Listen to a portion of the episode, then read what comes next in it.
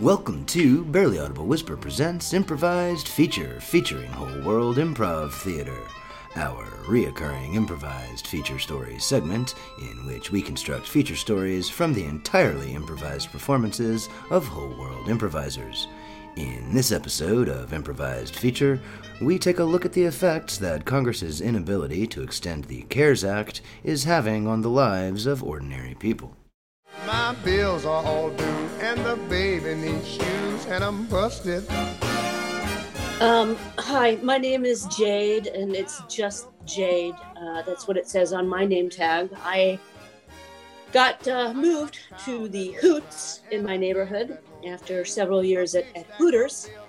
You know, I am wearing a mask and a halter top and doing the best that I can to protect myself, but uh, I can't not work. So I am in the Hoots, and uh, we're just going to see how this goes. Many of you have presumably been wondering how Jade and 25 million others similarly situated Americans will get by without the $600 a week unemployment supplement provided by the CARES Act. But more of you are presumably now wondering what the hell is a Hoots? Oh, Hoots. Hoots is the new family friendly uh, spin off of Hooters uh, where the kids can come. And it's, uh, it's frankly, it's more about wings than breasts. Now that we cleared that up, we can get back to thinking about the effects of the COVID economy on hardworking people. I'm, I'm caught in an unusual um, kind of web of uh, spiraling.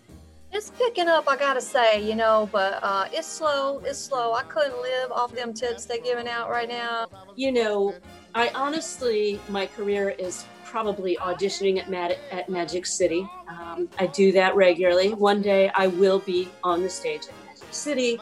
But then you got them other cheapskates gonna come in there and still leave you a dollar, and they know it's on hard times for everybody.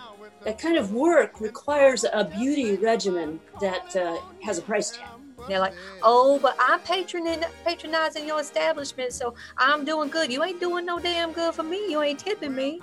So I spend a great deal of money on things like um, dermaplaning and some plumping and some clipping and uh, waxing. And of course, I, I need a good haircut. And uh, so, really, for me, this may be the end of the road. When I lose that $600, combined with the tips I'm not getting right now at, at Hoots, um, I'm really going to have to rethink my career strategy. It's a very difficult time for me.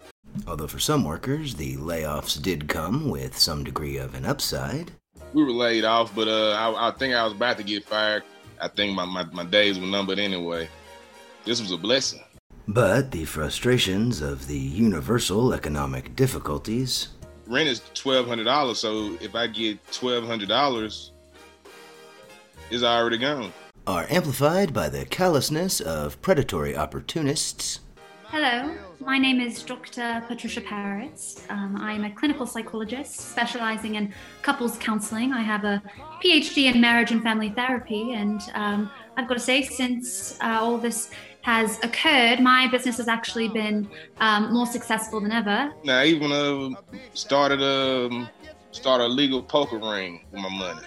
As you may know, the number one cause of divorce in the United States is related to financial distress. Uh, you know, have a couple of fellas come over on uh, Friday, Saturday nights, and then just you know shoot poker. Since people do not have much money in their pockets right now, uh, they're on the verge of divorce. So, um, for that reason, I am hoping that this stimulus does not go through. Um, the more financial distress that people find themselves in, the better my business does. As well as the ineffectual political leadership. My name is uh, Representative um, Robert Davis. I just want you to know that we are we are fighting. We are fighting. We are battling. Every time I see, um, you know, any opposing uh, views for the CARE Act that try to take it down, I just immediately spray them with a Super Soaker 1000. Offering solutions that are less than helpful. What they need to do is take any extra money that is given to you, whether it be through this CARES Act uh, whether it be through um, some type of Kohl's cashback program or whether it be through um, like Dunkin' Donuts has this amazing uh, deal where if you buy enough of their uh, mocha lattes, you will get at least five dollars in Dunkin' cash back because uh, you never know when you will need uh, that extra uh, jolt of caffeine or that extra burst of sugar. And if you don't have your regular cash, it's always good to tap into the rainy day uh, Dunkin' Donuts cash. Leaves the average American alone in their own struggles to overcome fear and find a way to better their own situation. I've been going to law school. I've been online at, at the University of Old Yeller. You see, fear is one thing, and it, it means that you're kind of afraid. You know, some of these people are gonna be suing everybody when it's or just everybody. I mean, there's gonna be lawsuits everywhere. Some of these people losing their jobs, they're getting kicked out, they're gonna be suing their landlord, and I'm gonna be prepared. I'm gonna be helping some of these people go to court. And then the other thing is optimism. And optimism means you're deathly afraid, but maybe someday you won't be. Do you see what I mean? Do you understand? But essentially, the American worker, like the rest of America, is trapped in a free falling, chaotic clusterfuck. I am so afraid of my fears. We have nothing to fear but fear itself. Roosevelt is telling us that fear is actually afraid of fear. Frankly, right now, it's my job to convince people that these are the darkest times um, so that they'll continue to come see me and seek out my services. Fear is fearing fear, and my fear is is stoking a, a fear of fear, and um, I'm I'm kind of a wreck. So fear fears fears. And so if we don't feel fear, then fear will continue to fear itself and we won't fear it because fear will be fearful of itself and it will be fearful of us. I, I look my fear in the eye and I say to myself, Jesus, it's gonna fucking kill me. And then I'm nowhere. So there's that. Everybody got a right to have a living coming in. It was none of these people's fault. If they don't want to sue the employers, what they gonna sue the government? We'll sue the damn government. We'll sue anybody. The president. Guess who's getting rich? There's a little known case. It's called Maddox versus Clyde. Went all the way up to the Supreme Court. And you know what that case said? That case said that anybody that don't like what's going on with their employer, if the government has stepped in in any way, and if you read through that, you know, the six steps of Kevin Bacon and all that, whatever, the government is taking taxes out of your checks. So I am relying on people falling on hard times. That's why he doesn't care about uh making folks wear masks. if you can if you connected to something in some kind of way you know you can be sued. Any kind of way you connected to it you think you're you're immune you ain't immune they're gonna take away all the immunity from the police officer they're gonna take it away from the government too. We're gonna sue everybody. All they're doing is sitting here and and uh, postponing everything so that they can just get richer and richer, and then finally they might come on and just just drop the vaccine and say that, uh, and then then they're gonna get richer again. in our sessions, I'm kind of towing this fine line between providing true help to my clients and also um, planting small seeds that their life is in need of, of repairs. See, at the party, they were in a tough situation.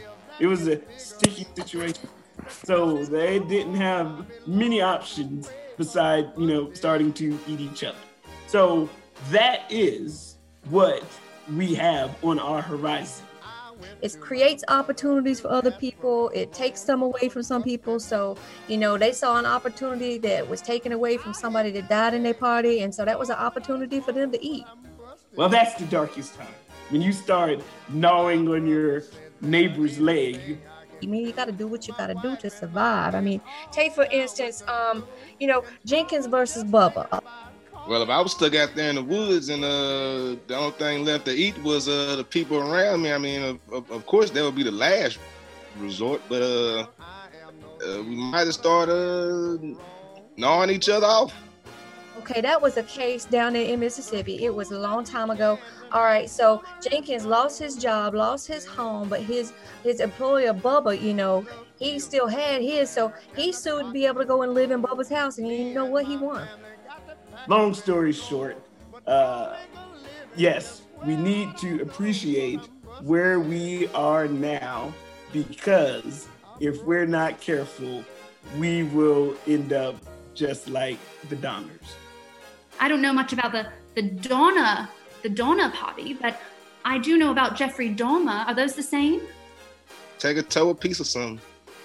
Um, I had a I had a little girl come in and and her parents were concerned about her and she wanted a Samantha doll so bad, an American American girl Samantha doll. But her parents, you know, they don't have money for that because they were paying for her to be in therapy. I didn't always feel fear. I was raised in the country, out near Omaha. Clean air, green grass, rolling hills, fresh milk, handsome farm boys. I digress. Sorry.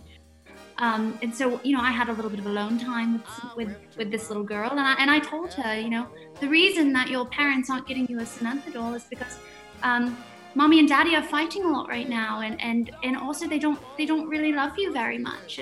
Uh, so I loved my parents. They loved each other. I had a brother, and before the threshing accident, he was dear to me. And so she went home, and that caused all kinds of trouble. Um, and then next thing I know, her m- mom and dad are coming to my office to get some support. And of course, I never thought that we'd be where we are now. So I know that there's a, another reality out there. I've lived it, I've been there. I know there's a happier place. I just can't find it right now. And if people become happy, then they don't need me anymore. Uh, Spinelli v. Hale. Now, you would not think that you could sue hell, but actually you can. And also, he's trying to rig the election. And the reason you can sue hell is because it brought up a philosophical question as to what is hell? Is hell a real place? He's trying to start a voter uh, suppression type thing with the whole mail-in ballots and things like that. He already said that he won't trust those, so he's going to start a war before uh, the next president gets in there. And so, what Judge Barfield ruled is that um, there's a phrase we hear all the time called "hell on earth." and that if you could pinpoint what hell on earth is, then if that was a financial institution, you could actually sue it. He might be even concocting a way to um, to uh, postpone the election.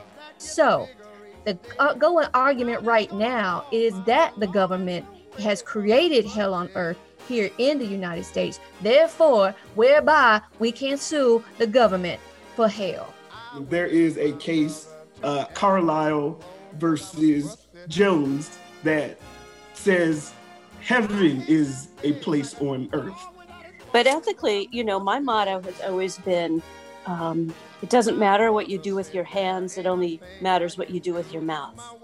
So I uh, just want to make sure that there is a, a little bit of, of push and pull.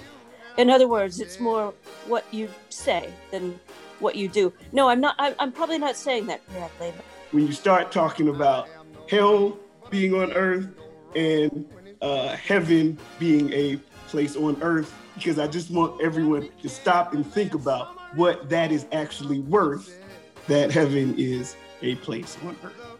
If I had $150, if I had $150, I'd go back to anal bleaching.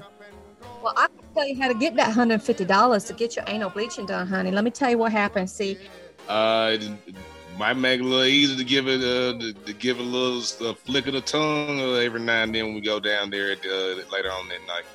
There was a there was a case called Hershey. It's Leroy Hershey versus First National Life. Now what happened was Leroy Hershey, so he got real scared when a tornado came by, and he was scared half to death.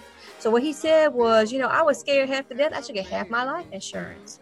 I I bleach for admiration from afar, not to attract the mouth organ so, you know, you can go in on a technicality on that because they don't say that you can't get half your life insurance if you scared half to death. If you can prove that you were scared half to death by COVID, right? Then you are entitled to half your life insurance. You can get that bleaching done, girl.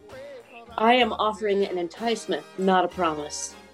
I did used to work at the Magic City myself, and I do know um, that uh, they were sued for being heaven on earth.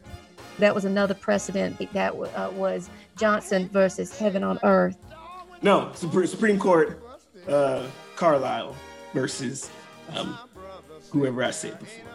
Psychological therapy does work for a lot of people, but but um, anal bleaching, something about the sensations of, of anal bleaching also does provide a sense of calm. Um, I actually had my own anus bleached uh, just next door. Um, and I've got to say, there, there's a clarity that comes with with having someone pour bleach on your on your butthole. Um, that kind of makes you forget all the rest of your problems. The pain is is is so extreme um, that you forget there's anything else really going on in the world. Unfortunately, as the pain being poured on Americans' buttholes becomes more extreme, America cries out for leadership. I'm looking across the, the restaurant at a, a family of four. And let me just tell you what I see, Dave. I see some stressed out people. Here, here's the analogy I'd like to draw. Right now, the kids are fussy, and mom is digging in her purse and she's getting out her iPhone and she's just handing it to them just look up whatever you want. Anal bleaching, fine, no problem, whatever. Just leave me the fuck alone. And you know what? I feel like that's where we are as a nation. Just, you know, put your hands on a, you know, something that makes you feel good, you know, and stop bugging me. And I, as a waitress in this country, am crying out for leadership. I don't want your $600. I don't want your stupid analogous iPhone in my hands. I want somebody to step up and say, here's what you're going to motherfucking do. I think that's it, Dave. The fields are all bare and the cotton won't grow. Me and my family got to pack up and go. But I'll make a living just where I don't know, cause I'm busted.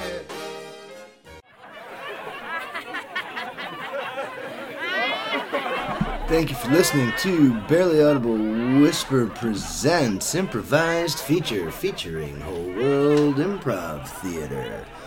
Hosted and produced by Dave Baldwin with my Whole World Improviser friends Serena Stone, Daniel Clanton, Connolly Crow, and Lee Cuthbert.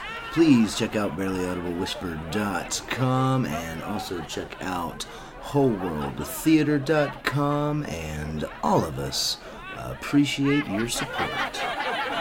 Hubris!